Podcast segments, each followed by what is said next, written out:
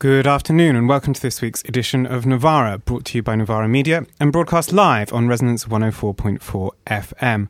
I'm James Butler, and joining me in the studio this week is Dan Trilling, who is editor of The New Humanist, author of a book on the BNP and the far right in Britain, and whose recent work has concentrated on refugees, migrations, and the camps and detention centres that are part of the border regime. And that's what we'll be talking about today. And those listening can join in the discussion on the hashtag NovaraFM. Dan, welcome. In fact, welcome back to the show. Thank you. Uh, there is, in a sense, never a bad time to discuss this, uh, but it seems particularly appropriate at the moment uh, Apata, an asylum seeker and organiser who survived Yarl's Wood, one of the detention centres in Britain, uh, and who organised against the brutality of the conditions there, is currently contesting an asylum decision via judicial review. The Home Office barrister has decided, in an act of gross and antiquated homophobia, that the fact that she has children means she isn't a lesbian and can therefore be deported. It's no exaggeration to say her life is at risk if she is deported, and I urge listeners of the show to make as much social media noise about the case as is possible prior to the ruling. This story is like many others. Some listeners will know that my political background is in LGBT asylum and refugee claims, and Aderonke's story is one that is repeated again and again. Despite official claims to have reformed the rules on such asylum claims, the reality is that LGBT people are deported back to violence and death by a government that does not care about them and wants them gone because they are not British. We have a very long way to go before we can say we are doing enough to prevent this and to stop this happening. But that's not all that's happened this week. Alongside TV exposés of uh, a detention centre in Britain on Monday, uh, the all par- the all party parliamentary group, a bit of tongue twister, on refugees published the report of their six month long inquiry into detention in the UK. And it's unusually forceful in several areas, especially on medical care, on victims of torture, and time limits to detention. Uh, in essence, coming as close as possible to recommending the abolition of the current system of detention um, without explicitly doing so. Uh, they certainly recommend the key recommendation uh, is conforming with uh, EU limits uh, or, or, nominal EU limits on length of detention. Um, I'd recommend anyone interested in going deeper than just the report um, to read the transcripts and transcripts of oral evidence given in three sessions uh, before the committee, uh, especially from current and former detainees, and some of it makes very difficult, harrowing reading. Um, so I guess uh, one of the the, the, the, the, best places to begin, I think, uh, is to talk uh, perhaps a little uh, about the myths about refugees and asylum claims, um, in in terms of sort of so, so to say that most refugees fleeing conflict and persecution tend to end up, uh, don't they, in neighbouring countries really, rather than making the crossing to Europe. Um, yes, that's absolutely true. Um, last year was um, I think, saw more people displaced by conflict around the world than any year since 1945. Um, but something like 80% of those displaced people are hosted by developing countries. Um, so, you know, if you take the Syria um, civil war as an example, the vast majority of refugees who've left Syria are currently living in Syria's neighbours, uh, Lebanon, Jordan, and Turkey, and in some cases Iraq, where people have felt that Iraq despite the chaos there, is still safer than Syria. Um, the other trend it's worth pointing out there is that the proportion of refugees being hosted in developing countries has actually grown in the last decade. So, about a decade ago, it was something like 76%. Uh, were in developing countries and the rest in, in wealthy parts of the world, and now it's somewhere in the mid 80s. So it suggests a trend where, for whatever reason, um, rich parts of the world, North America, Australia, um, and Europe are hosting proportionally fewer refugees. Mm-hmm. What I think is interesting about that is it's a time when border regimes have in, in those parts of the world have become increasingly militarized and fears about the threats posed by waves of refugees or undocumented migrants or asylum seekers have been have been very prominent in political discourse not only in Britain but but in many other similar countries as well. Mm. So, I mean, even and you know, obviously, listeners will be aware of how much this is this is part of the discourse, political discourse in, in the UK at the moment. Uh, you know, the, the asylum seeker is, of course, the bête noire of um, both nominally left and right wing parties mm. uh, in Parliament uh, and indeed outside of it. Uh, what struck me actually was, you know, in terms of, and it's a, a, thing that I think is sometimes difficult to remember, is is that you know, in, in terms of the the latest figures in in Europe, uh, you know, applications for asylum. Uh, you know, Britain is pretty far down the list actually of of, of, of both uh, claims and certainly of, um, of, of accepted claims. Yes, that's true. I mean, if you take to think about how these issues are rendered in, in discourse in the UK, take the example of um, how Calais was treated by the media last year. Um, when we saw many stories that, that focused on the growth in numbers of destitute migrants who were sleeping rough in Calais as they tried to sneak into the UK um, underneath or inside lorries that were passing through the port. Mm. Um, and the impression that was um, given in a range of media and endorsed by by various different politicians was that that was because um, you know, migrants were flocking to Britain for its gener- generous welfare system, and you know, it almost was went without saying. Of course, they want to come to the UK rather than other European mm. countries because mm-hmm. we're such a soft touch. Was the you know that was the subtext, um, but it's not true. I mean, as a proportionally, yeah. If you if if you look at league tables of um, where refugees go to claim asylum in Europe, Britain comes around mid-table. Mm. Um, far more popular as destinations are Germany, Sweden, other Scandinavian countries. and perhaps not uh, surprisingly. um, yeah, I mean, th- there's there's a particular case here. I think in in, in terms of um, uh, the the call that went out from um, uh, the UN High Commission. Uh, to, for for countries to take Syrian refugees, refugees from, from the conflict in Syria, um, the uh, so the, the call was for people to, for countries to take on an additional hundred thousand uh, Syrian refugees. Uh, the UK seems to, has taken about 50, not 50,000, 50. Mm-hmm. Um, so, uh, you know, in, in, terms of the numbers here, it's, you know, obviously there's some sort of uh, uh, political need um, to, to, to, to, to make this sound much, much bigger than it is. Yeah. Um, I mean, the way that I sort of characterize it uh, to just to help myself understand what's going on is that, yeah, there is a global refugee crisis. Um, but the way that it's affecting Britain and uh, Europe more generally is if you imagine, you know, you imagine dropping a stone into a pond and there's some, you know, there's a splash and then the ripples ripple outwards, mm. and um, we're right at the edge. We're getting one of those, mm. you know, little after effects. It's a it's a tiny ripple compared to what's going on in, in, in other parts of the world. Yet it seems to be causing a bigger political crisis here than than in countries um, that have accepted many more refugees, or or rather perhaps a different kind of political mm-hmm. crisis, because mm. I think there are other dynamics at work in, say, Turkey or Lebanon or Jordan or parts of Africa mm. where there have been large numbers of displaced people. The um, the number of detention centres in the UK and, you know, the and, and, particularly the conditions in them. Um, you know, we, we've seen this week, and um, uh, uh, you know, listeners can can check uh, various news sites. Channel Four um, ran ran an expose earlier this week. Um, there's there's uh, also some some really you know quite astonishing secret filming of, of, places where I'm quite happy to admit you know that if people were to see these conditions you know uh, um, the government worries that there would be. Uh, I'd uh, also just say people should check out the work that Corporate Watch have done on this on this subject, um, yeah. Which um, you know Channel Four have done some excellent work bringing this to to prominence. Um, but Corporate Watch have um, not only done their own secret filming and um, investigations, but have spent a lot of time documenting, um, you know, failures in legal procedures or, or, or, particular abuses that have been going on in detention centres.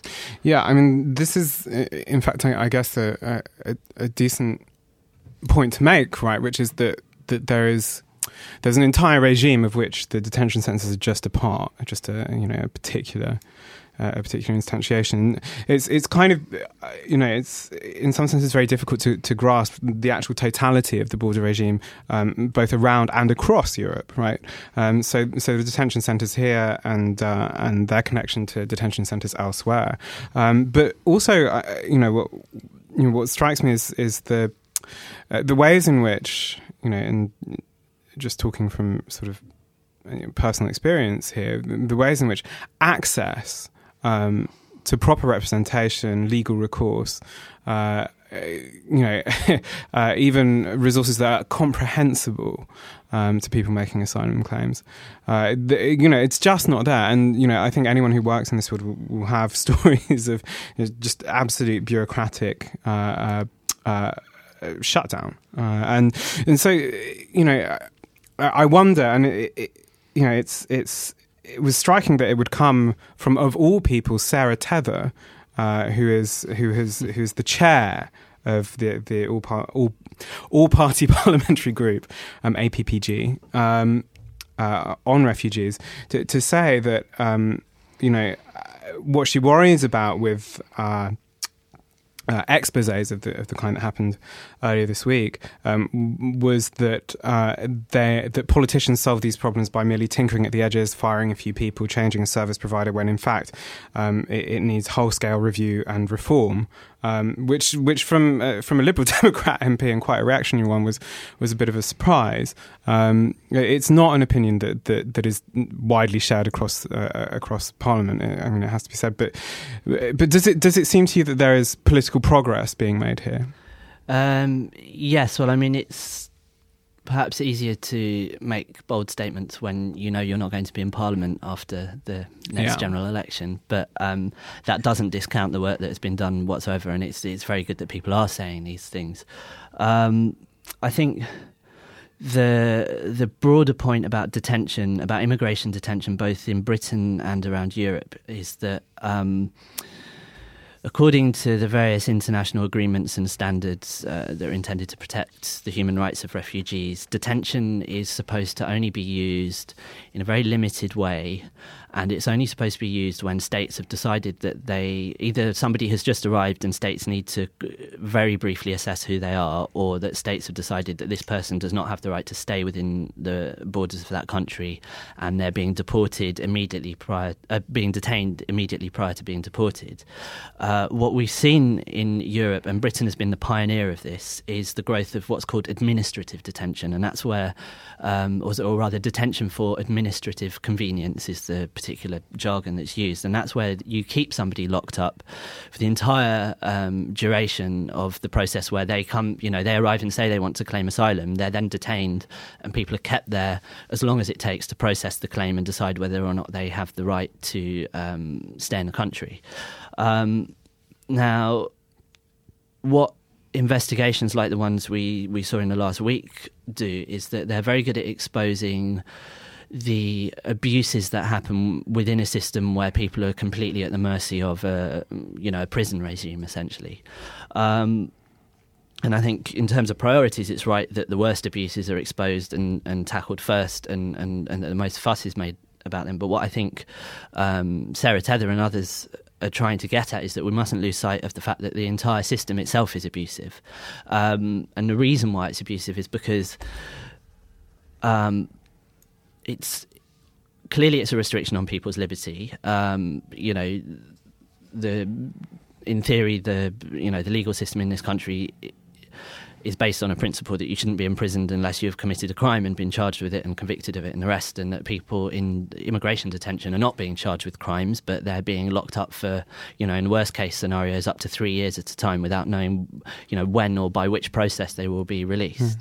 Mm. Um, but there's something else going on there as well, I think, which is that it's not just being deprived of a kind of individual liberty that, that is that is abusive. It's the fact that they're being deliberately um, segregated from general society and they're being deliberately prevented from taking part in civil and political life. Mm. And I think that's quite a um, it's quite a calculated move. Um, one of the reasons that Britain massively expanded its detention system in the early 2000s was that um, they had already tried a system of dispersal where people who claimed asylum were not allowed to just settle in whichever big city they they felt like, but that they were sent to coastal towns like Dover, um, which um, that was abandoned because it you know there wasn't there weren't the resources to support those people there, and it caused massive racist backlash from local press and then the national press.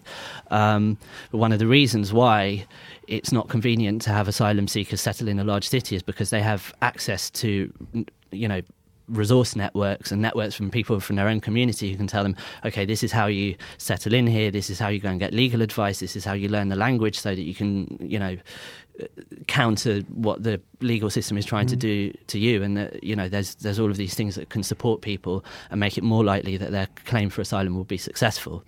Um, detention is another sort of more extreme step in on on the way to to completely restricting that.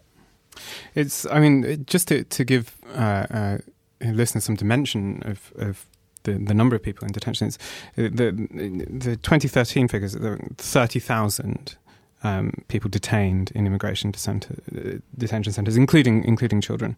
Um, about half of them were, were seeking asylum, um, and and the, the detention centres are either former prisons or built specifically to, to, to, prison standards. So it's no, you know, category B, in, in fact, I think, um, and uh, which is, you know, not pleasant.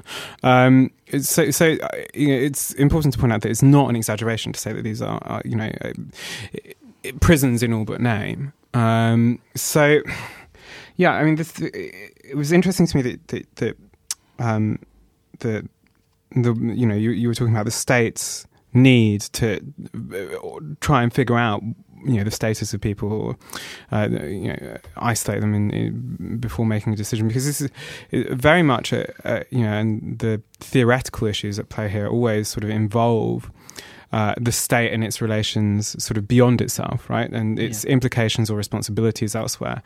And I guess one of the the conflicts here is between uh, international pressure and domestic pressure. So, uh, in the case of the UK, that's um, you know, pressure of a relatively um, racist domestic regime, um, and certainly a reactionary trend within popular political culture, um, which means that in terms of its obligations, or indeed, uh, you know, whether moral or political, uh, that you know, the UK is often in dereliction of them.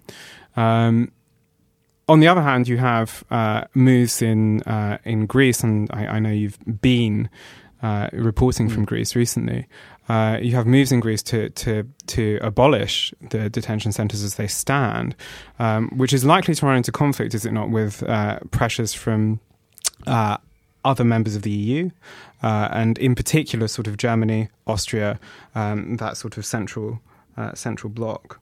Yes, um, perhaps before we discuss that specifically, I should just say a bit about the the work that I've been doing over the last year and a half, which is that I've been trying to travel to different bits of Europe and and um, report on the experiences of refugees as they encounter the various border systems. But this was really to to help me better understand um, something that that didn't seem clear at the outset, which was that clearly we know that you know, nation states have borders that they, you know, national governments seek to remain in control of, and that they uh, want to be able to say who has the right and doesn't have the right to to live within those borders. But um, you know, Britain is also part of the European Union, and the European Union has its own external borders um, where internally um, for the last 20 years or so we've had this um, you know attempt at a, a, version of a of a an internal open border system, which is you know most most EU states are part of the Schengen zone. Uh, Britain isn't, but in practice, its citizens can travel back and forwards as much as they like as well. Um, so that immediately sort of raises the question the, minute the borders come down internally that raises the question of well what's at the edges and, and who is in charge of those borders? Because um, say for example the border of Greece with Turkey well that's the Greek border but it's now a border of the European uh, Union and it's it means it's also the the edge of of, of something um, that's that's bigger than a nation state. Um, and you know, what I wanted to know is, well, how much of what is happening there, you know, when detention centres are built in Greece or when fences go up there or, um, you know, in Spanish colonies in Morocco, how much is that just those states reacting to a specific pressure themselves and how much is that a dynamic that, that tells us something about Europe in general? Um, what might be useful, I thought, because because my work is really grounded in sort of reporting the specifics and, and kind of trying to, to stitch together narratives of, of people's journeys into Europe and across Europe. Um, what I thought might be useful for listeners today was that I prepared three very short little accounts that are based on um, stories of people that I've met um, on on different research trips, and I thought I would read one of them now, um, just to throw a few specifics and a few ideas into into the discussion that we can then then unpick. Yep, brilliant. It won't take long. um, so this is story number one. She never told me her name, but I met her at a warehouse in Calais. She had left her home in East Africa because the government persecuted her ethnic group. After crossing the Sahara, she paid smugglers in Libya for a place in an overcrowded fishing boat that headed north across the Mediterranean. the boat ran out of fuel, drifting for eight days before they were rescued by the Italian Navy and brought to Sicily. From Sicily, she travelled to Milan, then Paris, then Calais. There, she found a place to sleep in the occupied warehouse. Well over a hundred refugees lived there. In their home countries, they had been school teachers, cowherds, housewives, underwear salesmen, tailors, bakers, engineering students, house painters. She was a research scientist who studied ways to feed the people of her home province. Now, the refugees relied on a daily hot meal made from donated food cooked in giant pots in the courtyard. When I met her, she had been at the warehouse for a month, trying to find a way to enter the UK undetected. She said she wasn't strong enough to chase after the lorries on the motorway like some of the young men did, and access to the lorry parks was controlled by gangs who demanded money or sex. The warehouse gave her safety, but the police kept threatening to shut it down in a dawn raid. While some of the inhabitants kept watch on the roof, others held political meetings and taught each other languages. I asked her why it was so important to get to the UK. I'm 40 years old, she said. I speak English, not French. I can't start my ABCs again if I want to do a PhD. So, um, the situation in Calais has worsened, hasn't it, over the course of the past couple of years?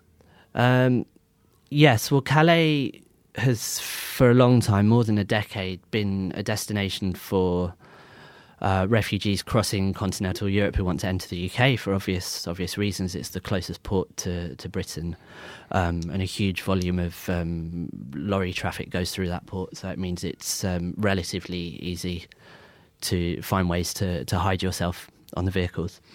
Um, what's happened there in the last couple of years is that the number of people coming to Calais has risen uh, because the number of refugees coming to Europe has risen. So, really, and I hope that that you, the story I read out gave some indication of that is that you can't understand what's happening in Calais if you don't start asking questions about what's happening in Europe overall. Now, the woman that I based that story on had taken a very typical journey whereby she'd she'd been one of the I think 170, 180,000 people who, who were rescued by the Italian Navy in the Mediterranean last year um, on boats that had left the coast of Libya.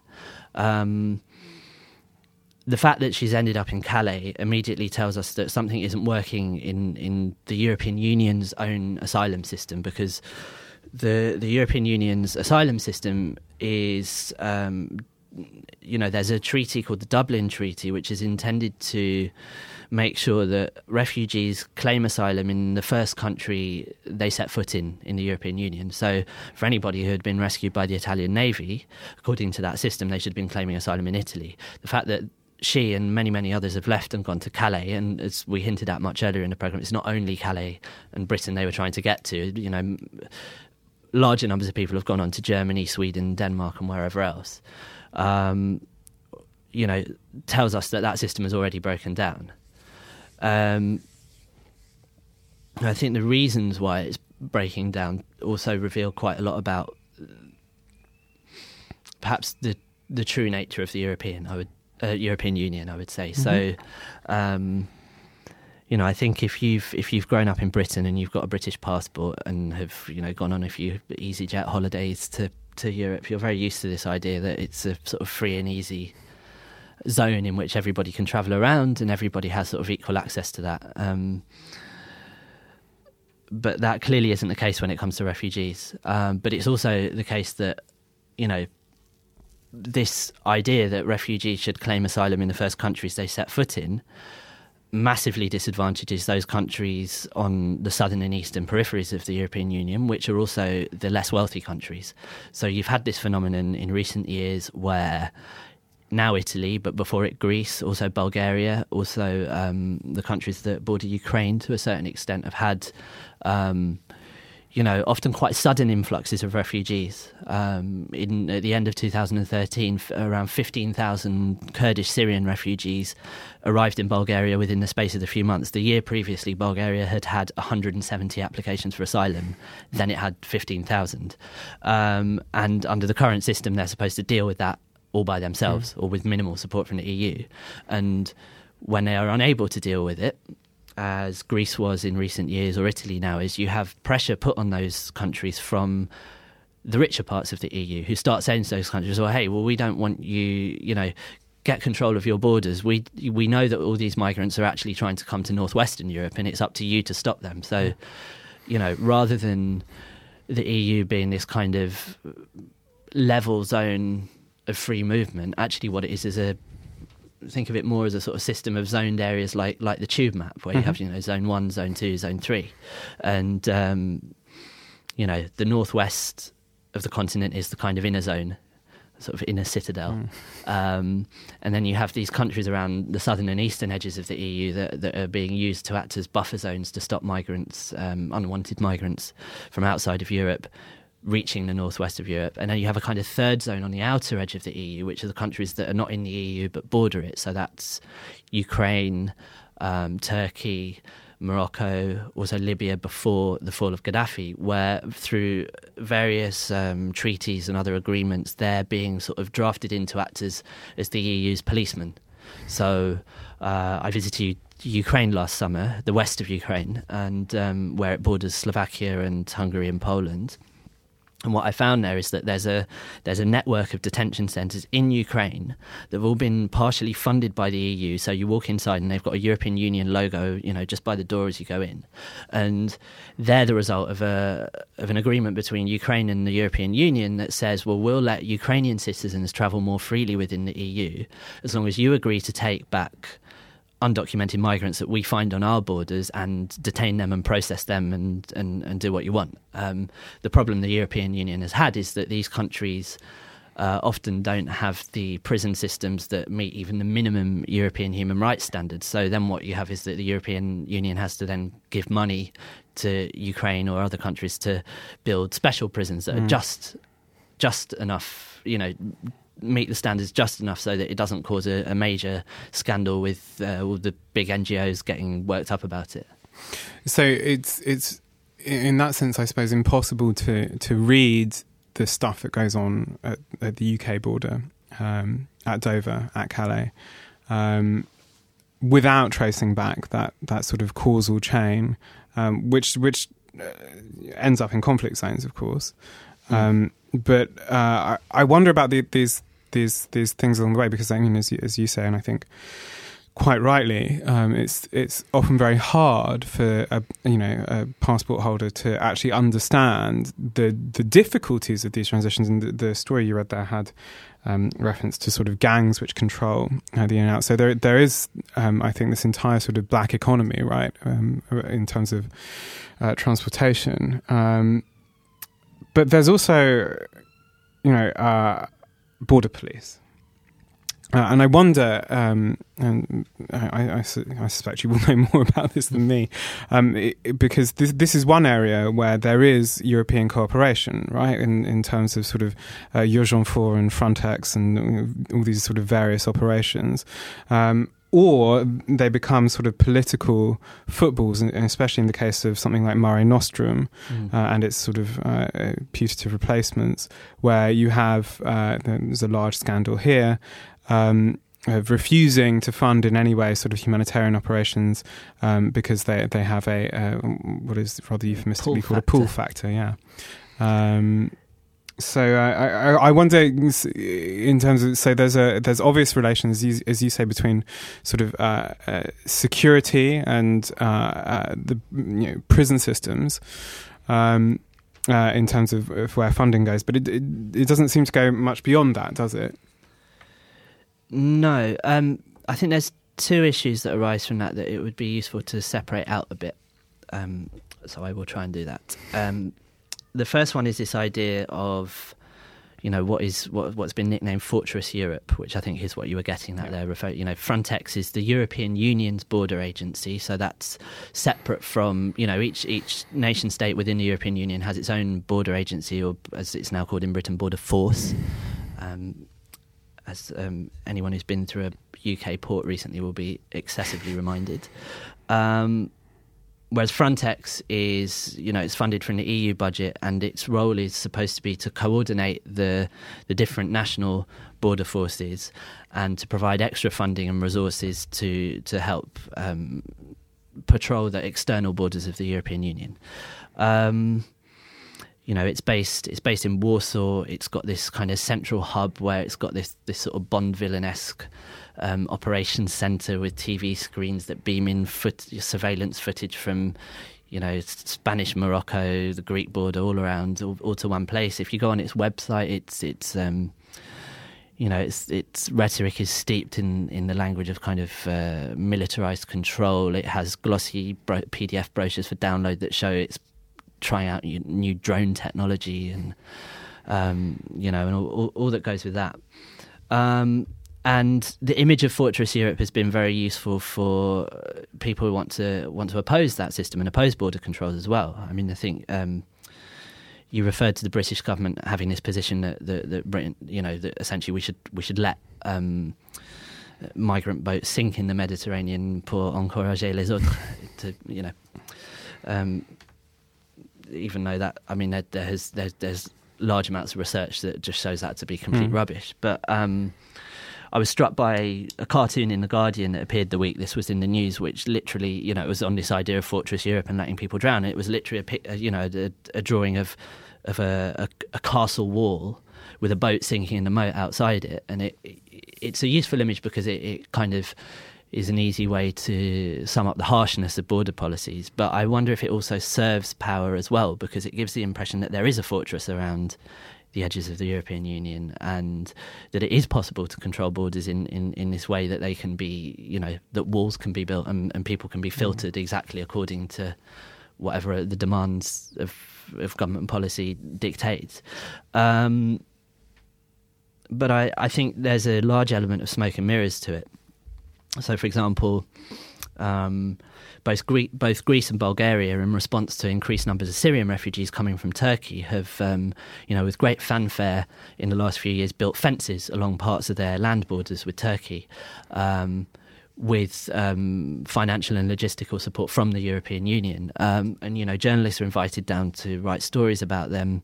Um, to take the Greek example, Greece's land border with Turkey is, is, is about 200 kilometres long, and most of it is formed by, by the river Evros. Um, and that was a major um, route of undocumented migration into the, European Union for, for about five or six years leading up to 2012. Um, the fence is of those 200 kilometres, the fence actually only covers about 12. Uh, and you know, yeah, that's the thing that's got all the attention mm. there. Um, when journalists are invited down, they're always told, "Well, you can photograph it, but you must stand side on." So they take photos with the fence stretching off into the, you know, the, the towards the vanishing point of the picture, so it looks like this, you know, huge, mighty operation, and it isn't really.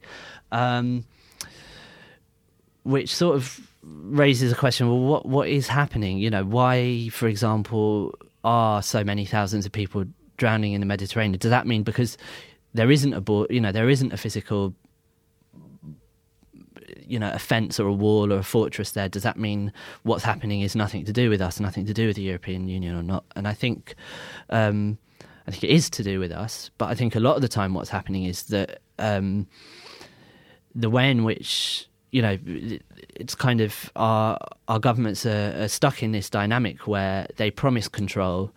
Um, the c- control appears not to be working, so they promise even stricter controls, and that's led to two things. I think it's led to the sort of um, institutionalization of this um, kind of all against all struggle at certain parts of the border. The Mediterranean being the biggest one. It's you know it's it's everybody for themselves. It's a, it's almost this kind of Darwinian survival of the fit. It's reduced people to that level. Um, precisely because they don't want to be seen to be soft or to be encouraging people to come in.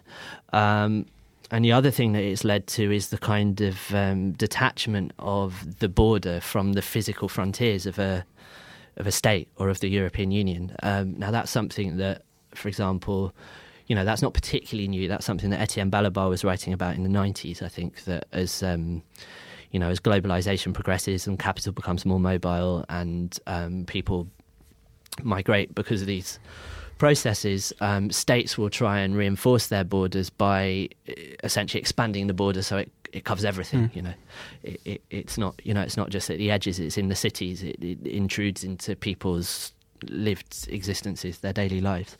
Um, and that's certainly something that comes out in the stories of the refugees that I, you know, because the way that I work is that I'll, I'll sort of pick a place to go to and, and, and try and work out what's happening there. Um, say Calais, for example, but then I'll, I'll keep in touch with people over a period of months or more to see where they end up. And then, you know, someone I may have met in Bulgaria will send me a message on Facebook several months later and say, "Oh, I'm in Sweden," and, i and then I'll say, "Well, how did you get there?" I mean, this mm. just on a personal level, that's kind of what fascinates me about yeah. these stories because I wouldn't know how to get from one end of the continent to the other with two euros in my pocket and and and no passport and you know the rest of it. Um, but what I think these stories and the journeys have have sort of revealed to me, at least, is the way in which for for refugees and for, for migrants who come to Europe without documents, the, for them the border is everywhere. You know, they've got to cross the frontier, but they're still in a they're still in a border zone. Mm. What's happening in Calais? Um, you know, it's it's thousands of miles from the edges of the EU, but it's the particular policies that are being enacted there are keeping them in this kind of grey area where they're not quite part of the the normal legal mm. system. I mean, what happens in Calais? People are destitute in Calais because the local policy is of non-encouragement, as they call it, which is that they don't let aid agencies set up inside town because that might encourage more people to come. So they um, that effectively ensures that people are living on the street. When people f- build encampments or squat buildings, the police are very active in knocking them down. There's even an anonymous hotline that Calais residents can call to to shop a squat you know, so that if you if there's one in your neighbourhood, you can call anonymously, and the police will come and kick the migrants out. Um, and that's just a very visible example mm. of something that's that, that's underway across the continent. I think. Yeah, this uh, it's. I mean, this obviously connects with uh, what you were saying earlier in the show about the the uh, the border regime is effectively a, a, a, kind of removal of the ability to participate in political or civic life. Um, I mean, this is a, a matter of sort of um, uh, the the the legal status of, of the refugee or of the um, you know and and in fact the I mean I suppose it's it's good to say that that um, the the uh, the status of refugee and the legal categories involved there emerge basically after you know concerns about stateless persons um, in in the course of the 20th century and after um, two the, the the two world wars. Mm. Um, uh, and I, I, guess we can come on to talk a bit about the emergence of that and, and, and, and what that, that means. Um, but but I suppose it's it's one of those things that um, that frustrates me when, when when reading a lot of theory on similar things is precisely its disconnection uh, with these with stories like the ones uh, that, that you gather and report on um, is is it's very easy to talk purely in legal categories um, rather than I think address directly uh, some of the the fact that these are real people um, mm. with you know and in highly complex and changing situations. Mm. Um, so um, perhaps this would be a good opportunity to hear another one of those. Why not? okay, this is story number two. It was Mohammed's first time in Sofia, but he kept seeing familiar faces. A neighbour from back home stopped us and said, I heard about you being kidnapped by ISIS and I thought you were dead. In Bulgaria, thousands of Syrians were living off their life savings as they waited for new identity documents to arrive. Most wanted to travel to Germany or Sweden. Many, like Mohammed, were glued to their phones. Facebook, Viber, Skype, WhatsApp, and cheap mobile internet detail, uh, deals were keeping networks of family and friends together, even though they had been scattered thousands of miles apart. That evening, we went to visit two Syrian men who rented a 14th floor flat behind the central train station. When we arrived, they were hunched over the kitchen table, peering into a smartphone. They were playing with Azar, a web app that randomly connects you for video chats with other users. When you're bored of one, you swipe the screen left and it connects you to another. The friends were flirting and joking in broken English with people from all over the world Ecuador, South Korea, Kentucky, USA. Three teenage girls in Ukraine appeared and they teased the young men, holding their hands over the camera to block their view. I love you, bye bye, said Mohammed. He swiped the screen and the friends heard a familiar accent. Suriya, shouted Mohammed, Syria in Arabic. But the location on the phone said Germany. The Syrian man in Germany said that he knew of a smuggler in Sofia who could get you there for 1,300 euros. The mood in the kitchen became serious as the friends asked for more details. Then Mohammed swiped left again and the Ukrainian girls were back. They laughed, and the two groups blew kisses at one another. So really, sort of um, a lot at work in that story, I think. Mm. Um, and in particular, what, what strikes me is, you know, this is a very different environment to even sort of a couple of decades ago, where you you have the the rise of sort of um, really instant uh, communication that, that that is guaran- you know that can be guaranteed um, across borders. You know, so if I you know if I were to travel with my uh, mobile phone, you know, wherever, I would still be able to to, to reach quite easily. Um, you know, people here, the situation is not exactly the same, but certainly those networks um, mean that the experience is qualitatively different now. Um, yes, I think so. I mean, yeah, that's something that struck me. That if you think back to, you know, the last great wave of displacement in Europe, which was after 1945. Um, you know, it would take people years in some cases to find out if relatives that they had lost touch with were, you know, close relatives were, were even alive or dead, let alone where they had ended up. Um, whereas now that information can be transferred in, in, in, very short amounts of time. I mean, I think um, I was, um, yeah. I mean, it reminds me of just, just one encounter I had where I, when I was in Sicily, uh, a port where, where the Italian Navy rescue boats were were docking. Um, with with groups of migrants that they had had picked up in the Mediterranean, there was a, a couple of Syrian men who had literally just walked off the boat and asked to borrow my phone so that they could ring back home and say, "Yeah, we've arrived. We were lost at sea for 15 days, but we're but we're fine now." Um, now, obviously, that has you know some some fairly straightforward practical implica- implications, and that you know this this um, this phenomenon of, of, of, these thousands of Kurdish Syrian refugees who all came to Bulgaria in a very short space of time in, at the end of 2013 really shows how the, the, kind of difference this makes. I think in that um, so these, these um, people that I met in Sofia were part of this group and clearly, obviously, the the you know their encounter with this man in Germany was random because they were they were playing a game, but there are other ways. You know mm. that it just shows how easy it is to just transfer practical information about well uh, what smuggler routes to take, how to travel, where to go, where to avoid, the rest of it.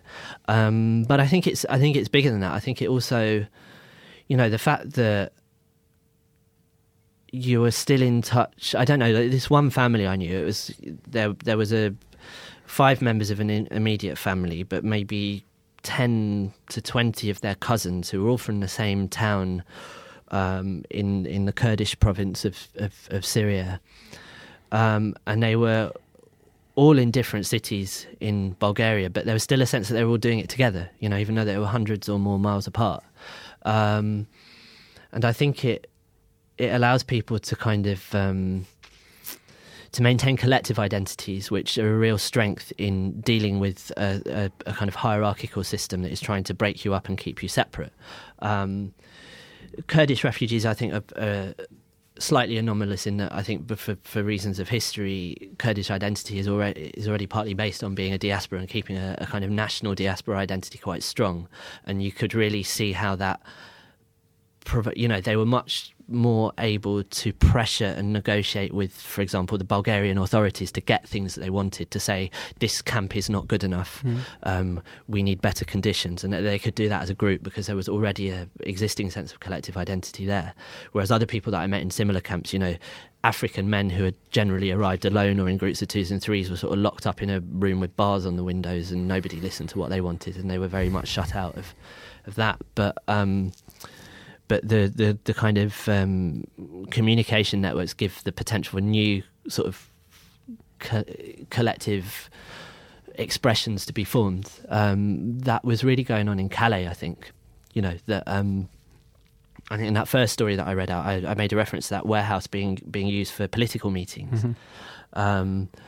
And that was something. I mean, there's something I didn't know was going on, and was very surprised to see um, when I was there. So this this particular warehouse, it was something that had been squatted by No Borders activists who had, you know, they they were acting in solidarity with the refugees, but acting on their own initiative.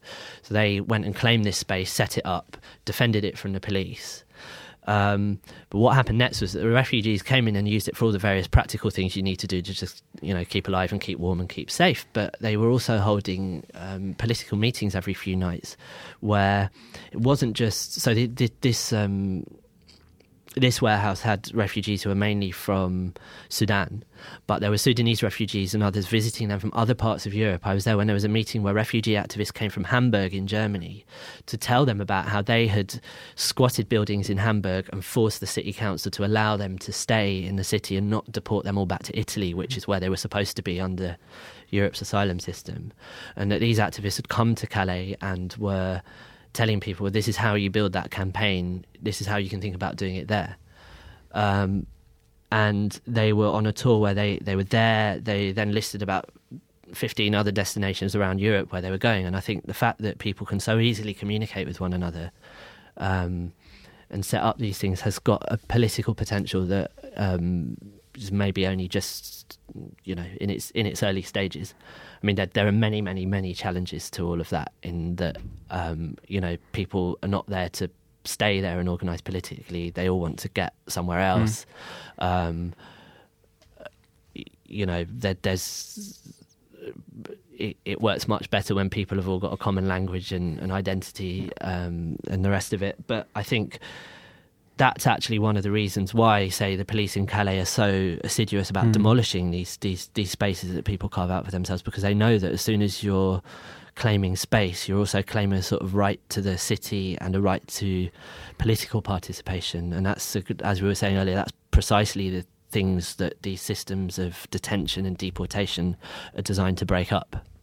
The um, Yes, this, this, those, those two things, sort of right to the city and, and the right to political participation, strikes me that these are, are the sort of uh, uh, the issues that are that are or would be at the centre of sort of theoretical work about this. You would think, um, and I, I, was, you know, I was for the you know, intermittently looking up or trying to read sort of theoretical work around borders and around sort of refugees and refugee camps in, in particular, uh, asylum systems. And there are you know a couple of uh, a couple of you know the the, the standard go to is um, is Agamben um, in the various sort of um, uh, books. The the most prominent of, what, of which is. Uh, Homo Sacer, um, which is uh, you know sort of work on on on when when uh, uh, life or human life becomes killable when it stands outside of the law, when it is um, you know, you know, uh, articulated within the framework of, of exception, exceptionality. And of course, so this gets deployed in, in sometimes in, in, in, somewhat clunky ways, uh, I think, by, by, by people who are trying to find a way to understand uh, the the problem of the border and the problem of, of, of, of a wall or of a, a, a uh, uh, regime that divides um, and, and controls uh, bodies as as they as they flee conflict or as they try to enter enter a state. Um, how useful is this theory in, in, in these circumstances? Um, well, Agamben's a funny one, really. Um, I've, I mean, I, the way around that I'm approaching this subject is that I wanted to see things first. I've just wanted to go and report and, and and amass material. And I'm only now getting to the stage where I'm I'm trying to read up and work out what it is that I've been looking at essentially. Mm-hmm. Um, but what struck me over, at several points last year was that speaking to refugees and migrant solidarity activists in, in different countries in Europe, the word lagers kept popping up, which is the, I mean, you know, it's it's it's the German for I think literally it means warehouse in, in, in German. But I knew it from from reading Primo Levi because that's the way in which he referred to Auschwitz because that was what you know in, in the German terminology that's that's what was used at the time. And I was I was very struck by that because it was coming up in conversations with people who had never been to Germany and who you know who, didn't speak German. So immediately we think, well, why, why you know it would be a Sri Lankan refugee in Ukraine who'd never actually been inside the European Union would use the word, or you know an Afghan refugee in Athens and um, um, and you know an activist in various places and. I was told the reason why is because this is this comes from Agamben and it comes from his theories about the state of exception and the rest of it. Um, and I think that there, there's useful stuff in there. So I mean, from you know, I've, from my reading of Homo Sacer, I think the development of this concept of bare life is quite useful um, in understanding this kind of grey zone that people are placed into when they're in detention or, or subject to other bits of the border regime where you are you're you're you're beyond the law, but you're more subject to its dictates than mm. than ever before. You know, um, which would um, you know that that would carry for people in detention or people you know reduced to destitution mm. on the hmm. streets of Calais. Um, I, I do want I there I do wonder if it sort of approaching it via Agamben slightly overcomplicates it though, because to reach that understanding of what he was on about, you have to wade through a lot of stuff. yes, um, that's the word we'll use. Um, that it's, it's diverting and interesting, yeah, yeah. certainly, but um, I'm not sure how immediately useful it is. And uh, I actually went back and read one of the things he draws on um, a lot in, in, in Homo Sacer, which is Hannah Arendt's chapter on refugees in, in the origins of totalitarianism. Um, and she's got a few lines in there. I mean, very briefly, she's trying to, um, you know, her her argument there was show is that was that the mass displacement of people after World War One revealed that nation states were incapable of guaranteeing uh, political and civil rights to um, everybody within them, um, and that also the concept of human rights that originated in you know with the French and American revolutions in the 18th century was flawed because it it proclaimed the rights of man um, or human rights, but still these rights were only guaranteed by membership of a national community. Mm. So it meant, you know, all these millions of Russians and Eastern European Jews that were displaced suddenly found themselves neither one or the other. Um, and she sums up that grey zone that they were thrown into very well, which is that if you want you know, a good test of whether somebody has been placed beyond the pale of the law, is to ask yourself, would, would committing a minor crime improve their situation? Um, and I think that really, you know, that follows, you know, for today's refugees who find themselves in um, conditions of detention um, in, in, in, various bits of Europe, in that, um, you know, at least if they had committed a crime, they would be told, here is your punishment, here is what you're entitled to, mm. and you're not. But what happens instead is that they're locked up or forced into the shadows, into the you know the black market economy, or into homelessness, or living you know living on the margins one way or another. And there's no, you know, the rules of the game are not even stated. Um, perhaps I could smoothly segue into the third of the three stories here because I think this says a few things about it actually. So, story number three. At Gatwick Airport, as we boarded the plane to Athens, the corridor was lined with adverts for HSBC. They carried slogans like, In the future, even the smallest businesses will be multinational, and In the future, it will take many imports to make an export, and In the future, there will be no markets left waiting to emerge. I had to show my passport at both ends of the flight, but nobody tried to stop me from travelling. Once in Athens, I took the bus to a prison camp on the outskirts of the city. When I arrived at the visitors' gate, I saw a dozen men waiting in line, carrying shopping bags full of biscuits, bread, and toiletries for people on the inside. I gave a name to the police at the gate, and they drove me by patrol car to a section of the camp overlooked by guard towers. Men and women lived here in shipping containers, separated into clusters by high fence pens topped with barbed wire. A policeman took us up to one of the pens, called out a name, and a man approached. This man had arrived in Greece by wading through a marshy river delta where people often drown. In his home country, he was a university graduate, but in Greece, he sold fruit and vegetables on the street until he was arrested in a police sweep. When we met, he had been in the prison camp for 18 months but had not been charged with any crime. After five minutes, the policeman decided our time was up. Throughout our conversation, the prisoner and I had stayed on opposite sides of the fence. And that, that story is really very striking, I think, in, in in the way that it makes clear that the border regime exists within the city uh, as well. So if you're picked up in a sweep, you know the border is not just uh, mm. it's not just at the border; it's, it follows you everywhere you go.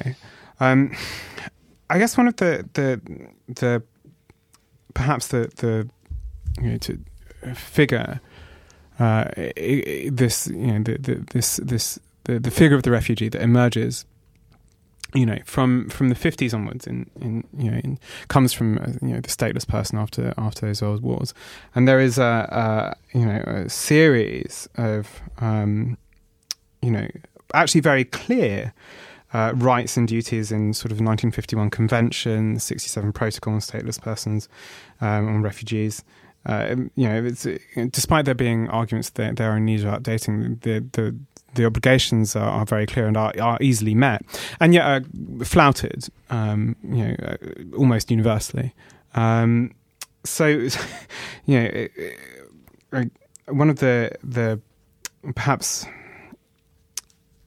way to look at it, you know, the way that the, this figure is conceived is is exactly in that that the slippage um, that happens in right wing political discourse um, that the refugee beca- becomes the immigrant, becomes the Muslim, and that all of these are, are sort of uh, collapse together. Uh, and and all of these seems to be people that you know you'll notice it happen when people talk about uh, uh border camps or refugee camps. Is that is that this discourse will slip in this way. Um, I guess that the uh, you know to to round off the show, we could talk a little about um, whether the kind of political work that's being done by No Borders activists and whether the sort of anti-racist work that's happening um, both here and uh, across Europe is is dealing adequately with it, and whether there might be stuff that's being overlooked. Yes, um, I think that slippage is is quite key. Um, the, immediate thing that comes to mind are these Pegida demonstrations in Germany, where um, um the rhetoric just slips very easily between it being about Muslims, or being about refugees, about being about immigrants. Um, the other thing to note is that while we've referred to refugees throughout this program, um, none of the people whose examples I brought up in those stories would meet, I think, the legal definition for refugees at the point mm. that I encountered them, in that they they were already in safe countries and trying to move on to other countries. Um, now, I think what that tells us is that um, we have to think beyond those kind of legal categories because you know, it was probably true 100 years ago, but I think it's even more true now. People are not going to just stop moving because they've been handed some food and, um, you know, some shelter. In that the refugees come to Europe or move other places because they want to live. And you know they want to participate in social life, um, and I've had conversations with tons of people about this, tons of refugees who, who, just they come to Europe and they don't see why they should stay in one country or another. They see other Europeans moving around, going to wherever they feel will be, you know, most beneficial for them to live or to work or to have families or to, you know, do whatever they want really, um, and I suppose in terms of coming back to the, the work that's being done, I think that that is recognised. I mean, I think those No Borders campaigns in Calais, for example, um, you know, they show a realization that, that that space, political space, is as important as just ensuring that people's basic bodily needs are cared for. Um, I suppose the other aspect of it that we haven't really talked about the, the, but but it's just worth throwing up at you know at the end is um, the the idea of open borders and what that means mm. in that you know the European Union is a limited kind of open borders project and it has some really severe failings as we've you know discussed throughout this program.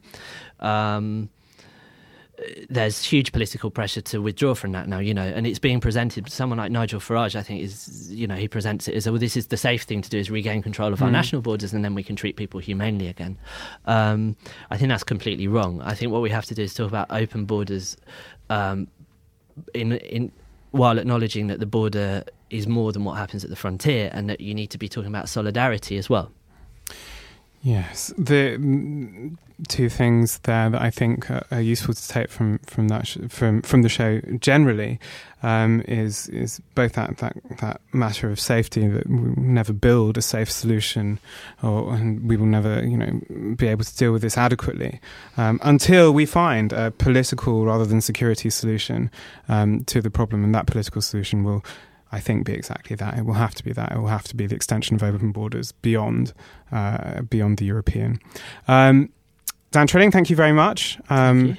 We will see you sa- same time, same place next week.